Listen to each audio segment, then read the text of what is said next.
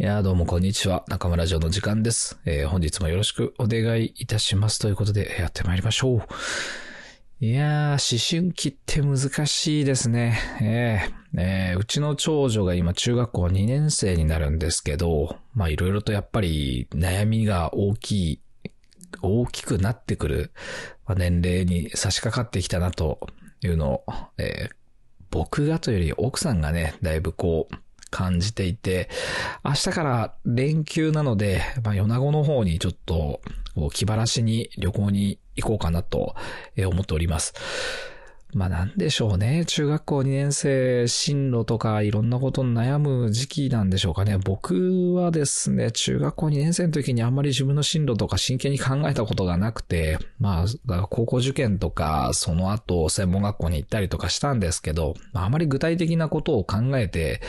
決断したというよりは、行き当たりばったりでずっと生きてきてしまって、まあそう今に至るまで、まあ、なんでしょうね。結構行き当たりばったりな人生だなと思います。であとはやっぱり選択肢ですよね。自分の視野が広がっていかないと、やはりこう、自分が取るべき道というかね、その選択肢多くならないですよね。インプットを増やさないと、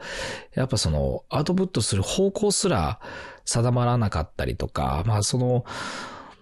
情報少ないと自分が取るべき選択肢ってすごい、こう、視点が狭くなるわけじゃないですか。ああそういうことはあるなと思いましたね。僕は中学生ぐらいの時、友達の髪の毛を切ったりして遊んでいて、まあそど、えー遊んでいたというか、遊ぶ金欲しさに友達の金を切髪を切っていたって感じですね。あの、友達が、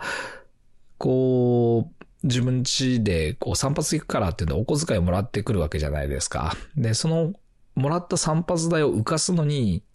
僕が髪を切ってたんですよね。で、その浮いたお金でカラオケに行くとか、まあそんな風にして、えー遊んでいて、えー高校卒業する間際ぐらいに自分の進路が決まってなかった時に、その髪切ってた友達から、まあ髪切れるし、えー散髪屋で良くないみたいなこと言われて、あ、そりゃそうだなっていう、まあ本当そのぐらいの些細なきっかけで、まあなんか散髪屋もいいなっていう、まあどっちかというと美容師いいなってその頃思ってましたね。うん。やっぱ女性と話すのあんまり今でも得意じゃないし、まあ当時なんかも、何こう女の子とこう、ぺちゃぺちゃ喋れるような、そういうタイプではなかったので、どっちかっていうとすげえ陰キャな感じだったので、えーえーまあ、どっちかっていうと散髪屋だなっていうね、まあ、そのぐらいの選択肢の幅で僕は、こう、利用しになっていきましたが、や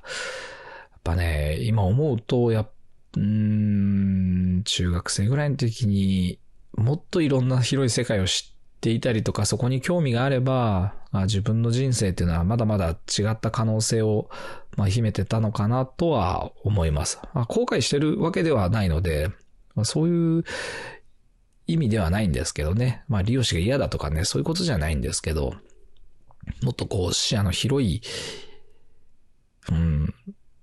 50代っていうのを過ごせるだけでも違ってたのかなと思います。ね、いろいろこう学ぶべきことっていうのは学校でも教えてくれるとは思うんですが、まあ、人間関係とか、こう学問みたいなところの基礎学力とかね、なんかそういうのは学校で当然教えてもらえると思うんですけど、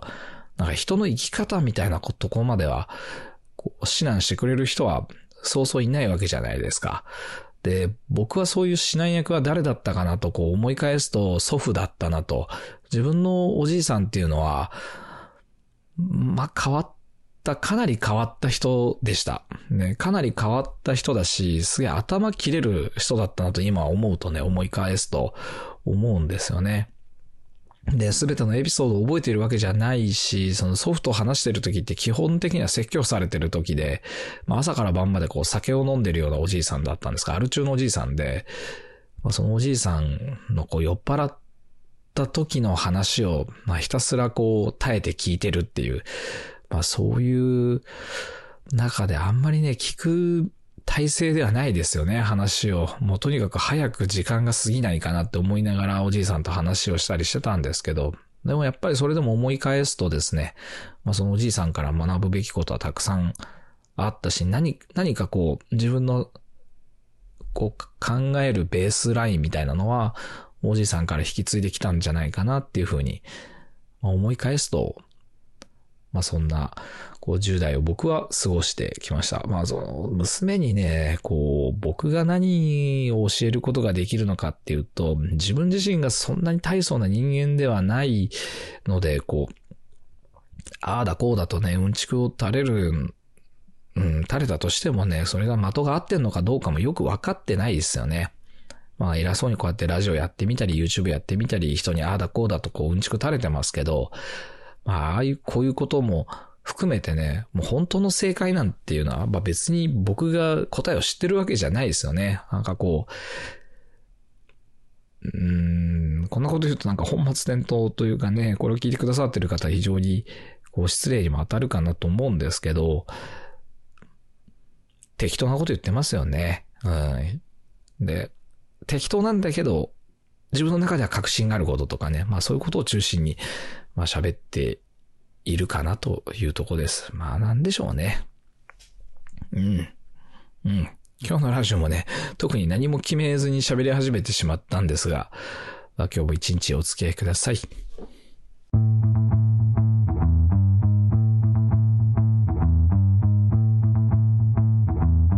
中村城の時間です。いや、それにしても結構冷えてきましたね。うん。気温が下がってきて体調崩さないように気をつけなきゃいけないんですけど、まあ明日どこ行くかっていうと、あの、米子の方に、鳥取県の米子にあります海家温泉っていうね、温泉に行こうかと思ってます。まああの、例に漏れず GoTo キャンペーンを使うんですけど、3、3割引きぐらいですか。かなり安くなんかね、宿泊とか食事とかできる、まあお得ですよね。まあこうやって誰かが旅行に行かないと、その先でこう商売してる人たちの、まあ給料も出ないし、ね、なんかこう生活かかってる人たちがたくさんいるわけじゃないですか。まあ僕もね、当然お客様に来てもらったり、物を買っていただかないと自分の家族食っていけないので、まあそれに、こう、しゃかりき頑張るわけなんですけど、なこういう GoTo キャンペーンとかね、あと、あの民主党政権の時に覚えてらっしゃいますかね高速道路1000円になってたことがあると思うんですよね。あれ僕結局1回も使えずじまいで、まあこんな商売なんでそもそもあの1000円のキャンペーンって土日だけ限定だったはずなんですよ。土日祝日とか。で、友達はその頃サーフィンにね、宮崎まで1000円で行けたとかね、そういう話をしてましたよ。えー、僕当時20代、あれいくつの時かな？まあ、20、20後半ぐらいだったのかな？まあ、なんかはっきり、あの、年代何年だったって覚えてないんですけど、結局一回も使えず、サーフィンにも行けず、まあ悔しいなとこう思ってました。あの時はね、貧乏でしたよ。本当に。毎日毎日こうお客様が来たり来なかったりっていうのにね、一喜一憂してるような、そういう日が僕にもありました。独立してあれ何年目かな？僕は23の時に独立して、ね、かなりその、苦戦しましたね。長い間苦戦しました。30になる頃ぐらいまでは、もう本当にその集客って何なんだっていうのをずっと悩んでいたような気がしますね。あと僕基本的に働くの好きじゃないので、その、長時間仕事してるのには、そんなに、こう、ストレスないんですけど、一生懸命働くみたいなことは、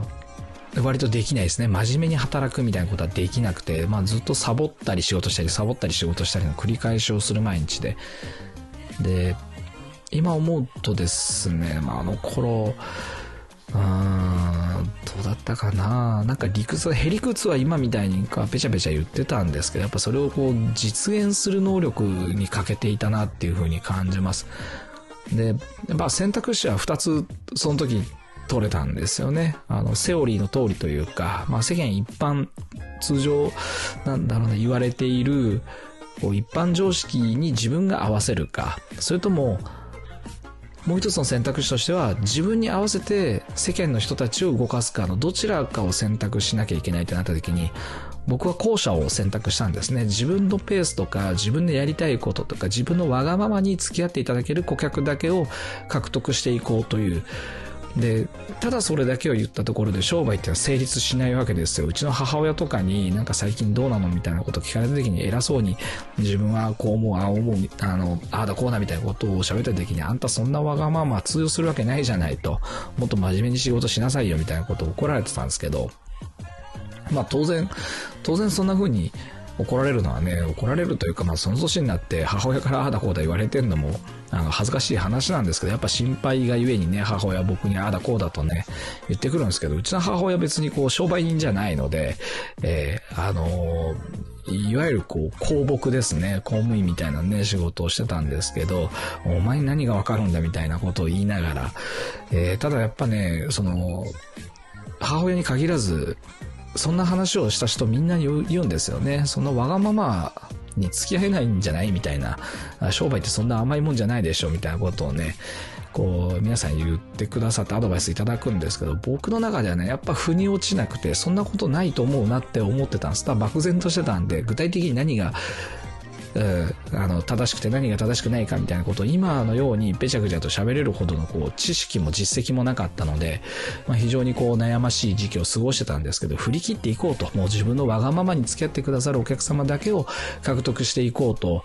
思いました。で、そのわがままを突き通すには、その、僕がそのわがままを通すことを喜んでくださるお客様が必要なわけじゃないですか。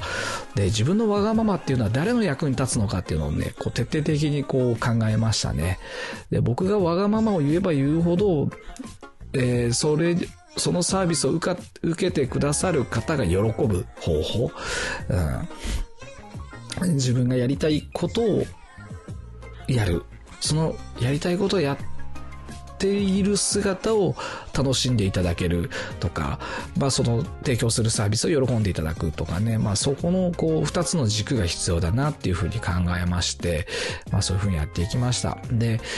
えー、自分とお客様の関係だけでも、まあ散髪屋のケースというかね、そのスケールだったらそれでも成立するのかもしれないんですけど、まあ、それはこう社会的にも意義のあることだったりとかっていうものである必要があるなとかっていうふうに、え考えるようになったんですよね。そこからまあ少しずつ自分なりにこう仕組みを整えていって、どんどんどんどんその精度が上がっていって、あとやっぱ会計っていうものに真剣に取り組んだことで、こう生活そのものが安定してくるっていう、まあそういう風になっていきましてですね、まあその時の経験とかを踏まえて今 YouTube とかこう中村城で時間ですでこう発信していけたらいいなと、え考えていってます。まあその自分だったり、まあ僕の場合はもう本当一番自分ありきなんですけど、自分だったりとか、まあ今ではその自分以外にも自分の家族っていうのが含まれてますけど、自分だったりお客様、あとは世間っていうね、これはあの、近江商人でいうところの三方よしって呼ぶらしいんですよね。まあ、これはまあ、あの、それを散歩よしという言葉を知ったからそれをやり始めたというよりは、なんか自分なりにこう、成立するトライアングルは何だっていうのを考えたときに、あの、こうじゃなきゃいけないんじゃないかっていうのを考えるようになって、まあ、後でそれは知ることになるんですけど、やはりこう真剣に悩んで真剣に突き詰めるとですね、何かしら世間にある一般常識というか、こうセオリーに行き着くんだなと思います。波の人間ですから、やっぱね、やることやったら波の通りぐらいには、まあなんとかなるんだなっていうふうには感じていますね。で、まあまあ、ぐるっと回って娘の話に戻ってくるんですけど、やっぱその娘にも、なんか、ああだこうだとこうね、答えみたいなものを分け、分け与えてしまうよりは、えー、経験値の中から、僕が思う正解とかね、僕が思ういいと思うものっていうのを、こう一緒に体験しながら、うーん、世間一般の常識ではないかもしれないですけど、こっちの方が面白くないっていうことをね、伝えていけたらいいなと思います。ただまあ家族と過ごす時間僕ほんと極端に少なくて、朝、だいたいそうですね、子供が出た後に僕は家を出るんで9時ぐらいに家を最近は出るようになってますね。で、そこから家に帰るのがそうですね、12時ぐらいには家に戻れたらいいなっていうぐらいのペースで、なのでまあ子供と顔を合わせて喋るって機会はもう今ほとんどなくて、特に今年は朝から晩までちょっと仕事のことで悩ましいこともたくさんありましたし、そういう1年間を過ごしてきたんで、まあ本当罪滅ぼしというか、あの、長女の気晴らし、あとはまあその、その期間僕が没頭した仕事をすることを支えてくれた、まあ、奥さんだったりね、まあ、子供たちとかね、そういうところの気晴らしになればいいなと思って、明日、明後日、日曜日と月曜日は、まあ、一生懸命家族のサービスができたらいいなと、えー、考えてます。月曜日はまあ、子供たち学校だったりするんですけど、ね、真ん中の子は幸い振り替休日が入っていて、まあ上の子は中学生で学校があるんですけど、まあもう中2なんで、まあ、正直もうそんなに学校頑張っていかなくてもいいのかなと、まあ、思ってますね。ただまあ中学校までの学習っていうのは、あの、かなり高い精度でマスターするべきだとも思っていて、ただその勉強は学校に行かなければできないわけではないので、まああんまり行きたくないとかね、進路悩んで学校つまんなくて、朝起きて夜帰ってきて寝るまでが憂鬱なんだったら、まあ、早くその環境から抜け出して、あの、やらなければいけないと思い込んでいるその常識を一回自分の中でぶっ壊しちゃうというか、うん。まあ十分ね、こう、小学校6年間と中学校3年間、9年間、まあ今9年間に満たしてはないですけど、まあ長い間、そのセオリーの中で子供は義務教育の中で生きてきているわけじゃないですか。で、え、親である僕はその定められた義務教育をこう学習させる義務があったりするわけですけど、その学習させなければいけないことと学校に行かな、行かさなければいけないことはイコールではないと思うので、まあ、自宅学習っていう形でですね、まあ、連れ出せたらいいなと、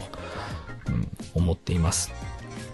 まあ、その中学校までのこの学問をなぜマスターすべきかっていうと、大半の人間は小学校のレベルの勉強すらマスターできてないと思うんです。僕もそうなんですけど、まあこれ、恥ずかしい話と自分で称するわけ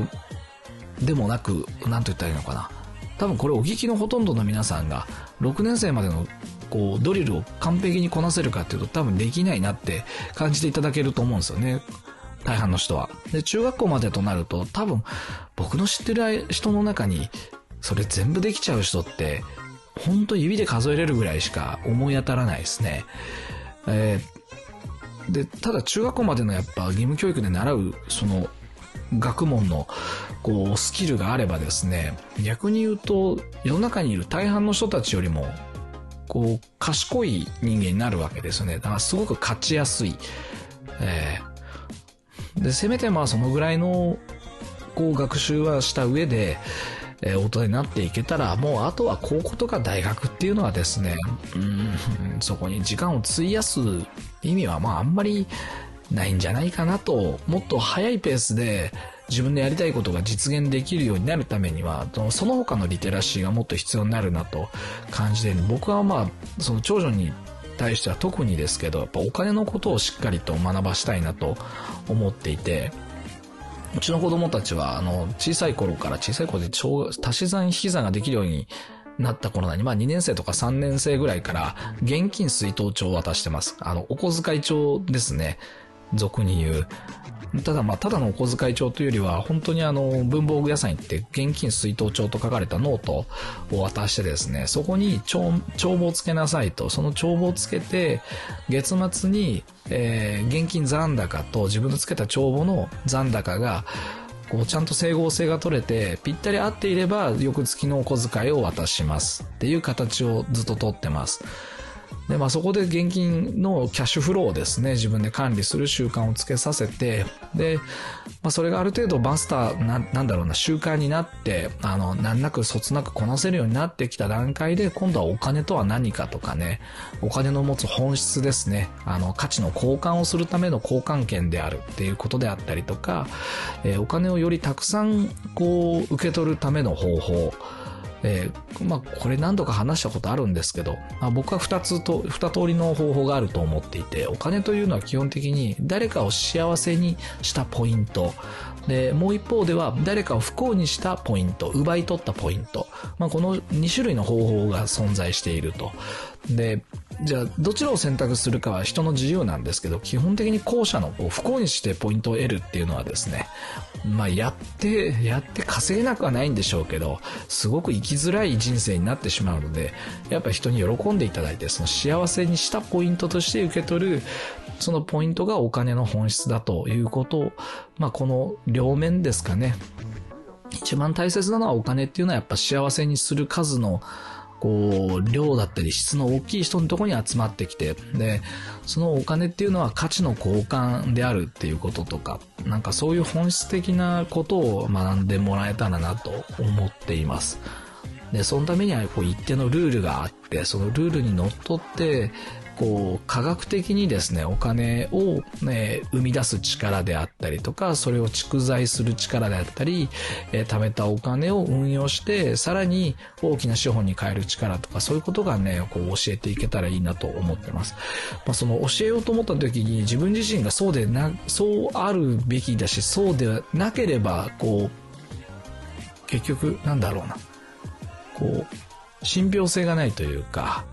教えたところでできてない人間に言われたってしょうがないわけじゃないですか。なんとか子供がその成人するまでに僕はそれをですね、自分で体現して、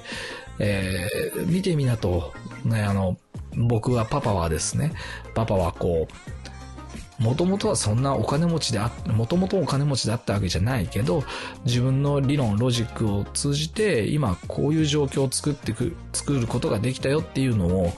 まあね、こう一緒になって、こう学ぶ機会みたいなのをね、作りたいなと思っています。まあ、その、そのモチベーションで日々仕事をしているって感じですね。で、ただまあずっと仕事してるわけじゃないので、基本的なところは僕ポンコツでサボり症なので、まあやっぱ、こう、かなり息抜きをね、息抜きを多分に混ぜながら、その息抜きすらもマネタイズしていこうみたいなことを、一生懸命考えてやってるわけですよ。だからもう、世界一の金持ちになりたいわけじゃないし、必要十分あればいいっていうレベルなんで、あの、誰よりも何よりもみたいなことではないんですけど、やり、やりたいこと、自分が実現したいことが叶う程度の、うん、金持ちにはなりたいなと、まあ、考えています。うん。なんか、なんでしょうね。今日なんかちょっと変なトーンでまた話をしてますけど、皆さんどうですか？なんかお金持ちになりたくないですか、ね、怪しいですね。こんな言い方すると。ただ僕はもうすごいお金持ちになりたいです。うん。あり余るほどの金はいらないですけど、やっぱその、やりたいことができる、こう実現できる金持ちにはなりたいなと、そういう余裕を持ちたいなと。で、あの、ツイッターで最近僕、あの、Z リーさんとお呼びするんですかね。おそらくね、うん、合ってると思う。ゼットリーさんという、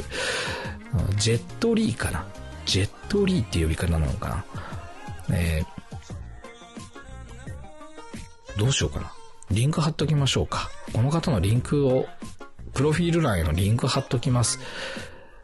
あの、炊き出ししてるんですよね。新宿とか渋谷とかを中心に最近なんか炊き出しをし始めて、なんかカレーとかうなぎを食ってみろとかね。なんかその炊き出しやってたりするんですけど、あの人めちゃくちゃなんかね、得が高えなと思いました。ただ、かなりどっちかっていうと、うーん、なんだろうな、なんだろうな、アンダーグラウンドな、もともと人で、まあ今でもおそらくちょっとアングラな人だと思うんですよね。ただ、この方がですね、まあその、休止をしてる、休、え、ー、と、休止っていうのはなんだその炊き出しをしてる、その様子だったり、まあもう、なんでしてるかとかっていうのを僕がこう全部熟知してるわけじゃないんですけど、わかんないんですけど、うん、なんか、下心の、下心の美しさというか、こう必ず自分が何かをするときには下心って、その秘めた思いっていうのはあるわけじゃないですか。その秘めた思いがどれだけこう、綺麗かっていうのは、うん、なんか透けて見えてくるものってあると思うんですよね。だからまあ、うーまあ、固有名詞避けますけど、例えばユニセフとかを名乗って、こう、いっぱいお金を集めて豪邸に住んでる某元女優さんみたいなね、こう、人とか、よく世間では叩かれてる人がいると思うんですけど、ああいう人から透けて見えてくるものとかっていうのが目的がね、なんか PR だったりとか、自分をもっとよく見せようみたいなことだったりっていうのは透けてみて、こう、がっかりするってことあると思うんですけど、このジェットリーさんがやってるところからそれらを、そういう匂いを感じ、まあでもそんな、そんな浅い話じゃないんだろうな。うん、まあそんな浅い話じゃないんですよ、きっと。あの、ぜひ、このツイッター、このジェットリーさん、あの、リンク貼っときますんで、機会があったら見てみてください。はい。というわけで、まあ、今日はなんか、うん、なんだ、まとまりのない話でしたけど、お付き合いいただきありがとうございました。また次週もお会いしましょう。ありがとうございます。まあ、ご報告いたします。バイ。